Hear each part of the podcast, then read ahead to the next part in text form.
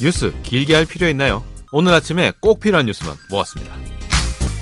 바쁜 아침 가장 빠르고 바르게 세상을 보는 방법. CBS 김덕기의 아침 뉴스가 전해드리는 팟캐스트 뉴스 쏙쏙입니다.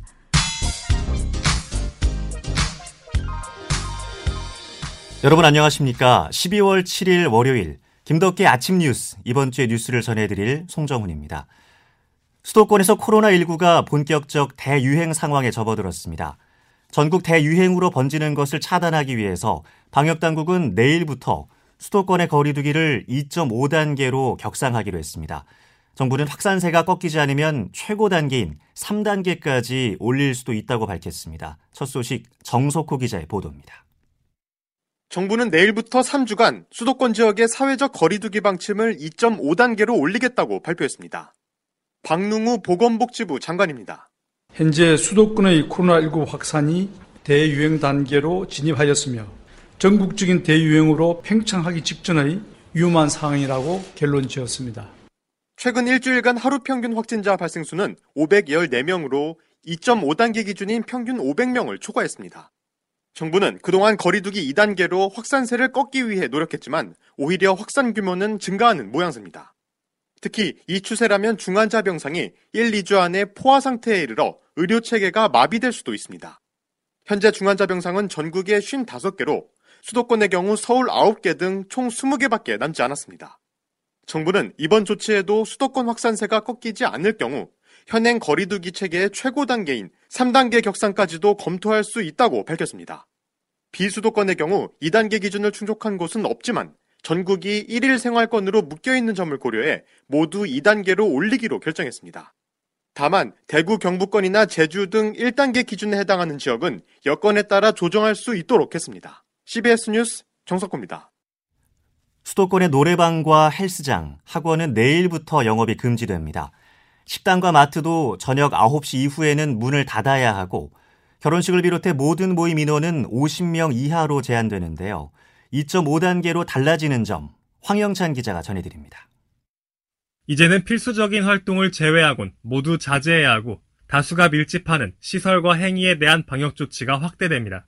먼저 헬스장과 같은 실내 체육시설, 학원, 교습소, 노래방 등이 운영 중단됩니다.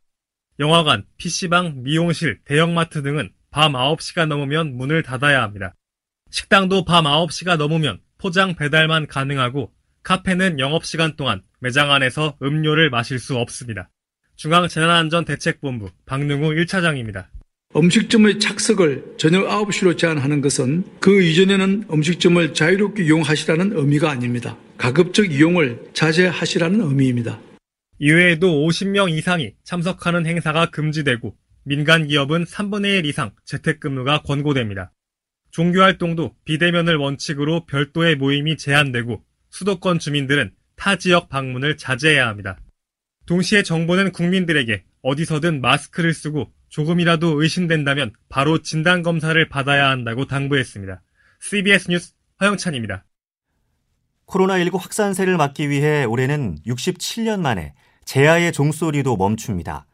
서울시는 매년 12월 31일부터 다음해 1월 1일 새벽까지 해온 광화문 보신각 제야의 종 타종 행사를 올해는 하지 않기로 했습니다.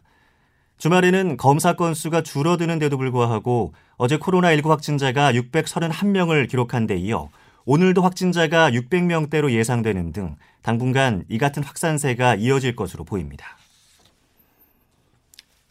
코로나 대유행 상황에서 본격적인 대입 시즌도 시작됐습니다. 대학별 고사를 치르기 위해 응시생들이 몰리면서 방역에 대한 걱정도 커지고 있는데요. 방역이 제대로 되고 있는지 박하연 기자가 현장을 취재했습니다. 주말 새 대학별 고사를 치른 서울 주요 대학들은 시험 기간 코로나19 전파가 이뤄지지 않도록 외부인의 출입을 전면 통제했습니다.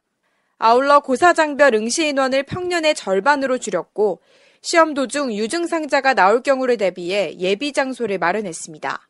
강화된 사회적 거리두기 조치로 학교 안 대기실도 카페 이용도 어려워진 학부모들은 차 안이나 학교 앞에서 자녀들을 기다렸습니다. 아무래도 날씨가 좀 추우니까 대기하는 게 좀 많이 불편하긴 해요. 그래도 교내에 들어가서 감염될 우려가 있기 때문에 이게 현명하다고 생각해요. 많은 인파가 몰리면서 학생들은 시험을 보러 갔다가 감염되는 건 아닌지 걱정했습니다. 작년보다는 사람이 적을 줄 알았는데 작년이랑 비슷한 것 같아서 아 이렇게 사람 많은데 코로나 걸리는 거 아닌가. 세부적인 방역 관리는 각 대학의 몫이라 방역 조치에 아쉬워하기도 했습니다. 다 몰려서 있어가지고 좀 복잡했어요. 잘 지켜지지 않은 것. 교육부가 오는 3주 동안 대학별 집중관리 기간을 운영하는 가운데 지난 주말 21만 명에 이어 이번 주말에는 수험생 19만여 명이 대학별 고사를 치릅니다. CBS 뉴스 박하연입니다. 영국은 빠르면 내일부터 코로나 백신 접종이 시작됩니다. 미국과 독일 등 선진국들도 백신 접종의 속도를 내면서 코로나 대유행 속 희망도 조금씩 생겨나고 있습니다. 하지만 우리나라는 백신 확보전에서 한 발 늦었다는 평가도 나오고 있습니다. 장성주 기자입니다. 화이자의 벨기에 공장에서 생산된 코로나19 백신이 어제 영국에 도착했습니다. 영국 보건당국은 내일 백신을 거점 병원 50곳에 배포하고 모레부터 80세 이상의 노인과 의료진, 요양원 근로자 등에게 접종을 시작합니다. 영국이 주문한 물량은 모두 2천만 명이 접종할 수 있는 4천만 회분이고 이번 주에는 약 80만 회분의 물량이 배포될 예정입니다. 미국 FDA 식품의약국의 자문위원회는 10일과 17일 회의를 열고 각각 화이자와 모더나의 백신 권고안을 확정합니다.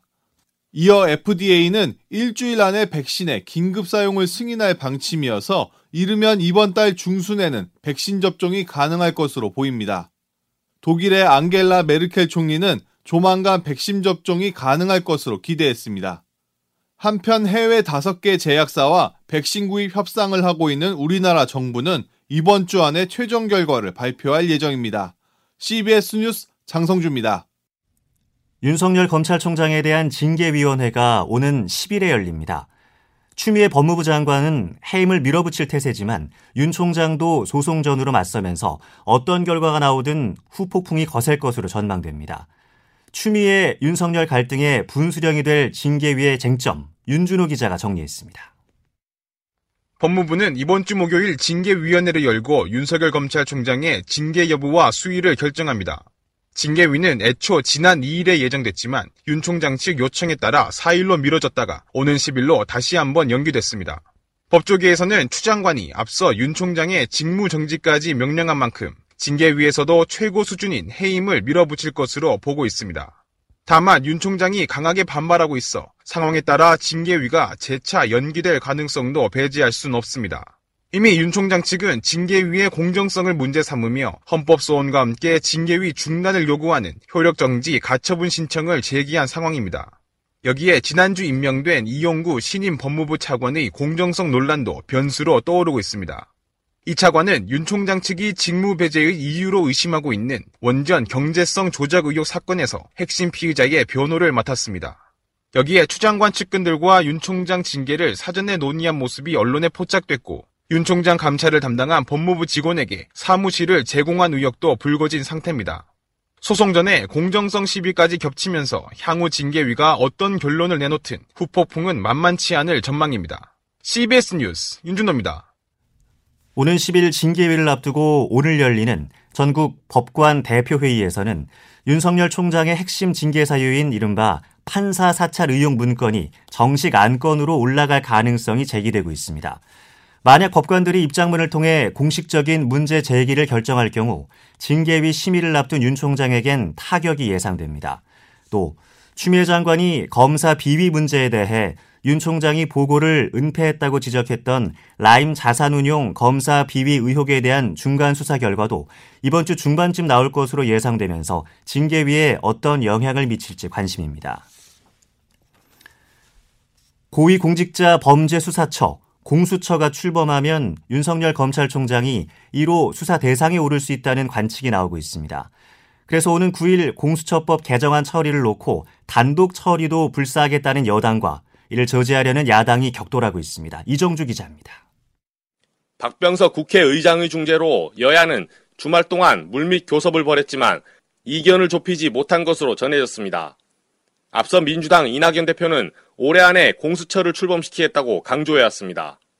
이번에는 기필코 공수처를 출범시켜 검찰에 대한 최소한의 민주적 통제를 제도화하겠습니다.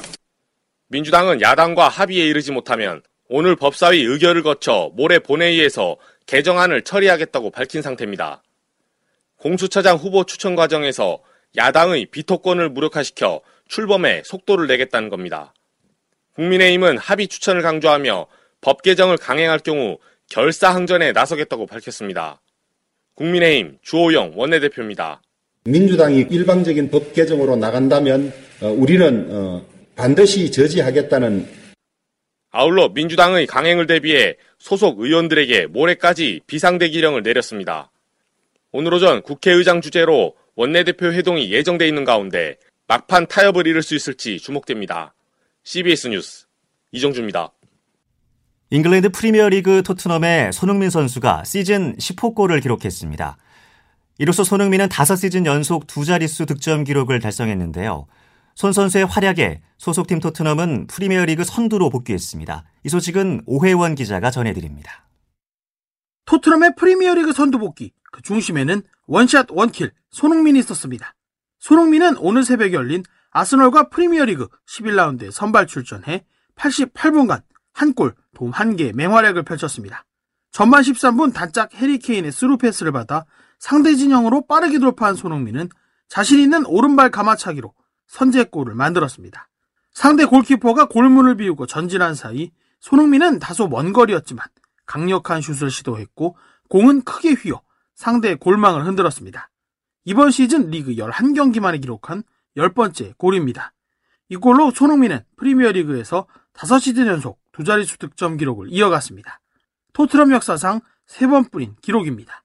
이번 시즌 프리미어리그 득점 선두 경쟁을 하는 도미닉 칼버트르윈과 격차도 한 골로 좁혔습니다. 손흥민은 전반 추가 시간 케인의 쐐기골을 만드는 패스로 도움까지 추가하는 만점 활약을 선보였습니다. 덕분에 영국 현지에서는 손흥민에게 경기 최우수 선수와 경기 평점 최고점 등의 호평이 이어졌습니다. 손흥민과 케인이 나란히 한 골, 도움 한 개로 맹활약한 토트넘은 2대 0으로 승리하며 프리미어리그 선두로 복귀했습니다. CBS 뉴스 오혜원입니다. 전북과 경북에 이어 전남 영암의 농장에서도 고병원성 조류 인플루엔자 AI가 발병하면서 전국 확산 우려가 커지고 있습니다. 전라남도는 고병원성 AI 의심 신고가 들어온 영암 오리 농장에서 채취한 시료를 정밀 검사한 결과 H5N8형 고병원성 AI로 확인됐다고 밝혔습니다. AI 확진은 지난달 전북 정읍 오리 농장과 경북 상주의 산란계 농장에 이어 세 번째입니다. 이어서 자세한 날씨를 김수진 기상 리포터가 전해드립니다. 네, 월요일인 오늘 아침 큰 추위 없이 시작하고 있습니다. 오전 7시 현재 서울의 아침 기온 영상 4도의 분포로 평년 기온은 6도가량 웃돌고 있고요. 그 밖의 지역에서도 대부분 예년보다 적게는 1, 2도에서 많게는 7, 8도가량 크게 높은 기온을 보이고 있습니다. 다만 이렇게 추위가 주춤하니까 또다시 미세먼지가 말썽인데요. 오늘도 수도권을 비롯한 중서부와 전북, 광주, 대구권을 중심으로 종일 미세먼지 농도가 나쁨 수준을 나타내겠고 경기도와 충북권의 경우는 오전에 일시적으로 매우 나쁨 단계까지 치솟는 곳이 있어서 각별한 주의가 필요하겠습니다. 그리고 오늘은 절기상으로 대설이기도 한데요. 큰 눈 소식은 없겠습니다만 지형적인 영향으로 오늘 저녁부터 내일 아침 사이 전북 동부와 제주 산간으로는 1cm 안팎의 눈이 제주도에는 5mm 안팎의 비가 조금 내리겠습니다. 그 밖에 충청남부와 호남 영남 서부 지역에서도 오후부터 내일 새벽 사이 빗방울이 떨어지거나 눈이 날리는 곳이 있겠습니다. 그리고 오늘 낮부터는 찬바람이 불면서 다시 점점 추워지겠습니다. 오늘 한낮 기온 서울 5도, 원주 6도, 청주 7도, 광주 대구 10도의 분포로 어제보다 낮겠고요. 특히 내일과 모레 아침에는 서울이 영하 4도까지 떨어지는 등 또다시 영하권의 추위가 찾아오겠습니다. 지금까지 날씨였습니다. 이상으로 김덕기 아침 뉴스 마칩니다. 함께 해 주신 여러분 고맙습니다.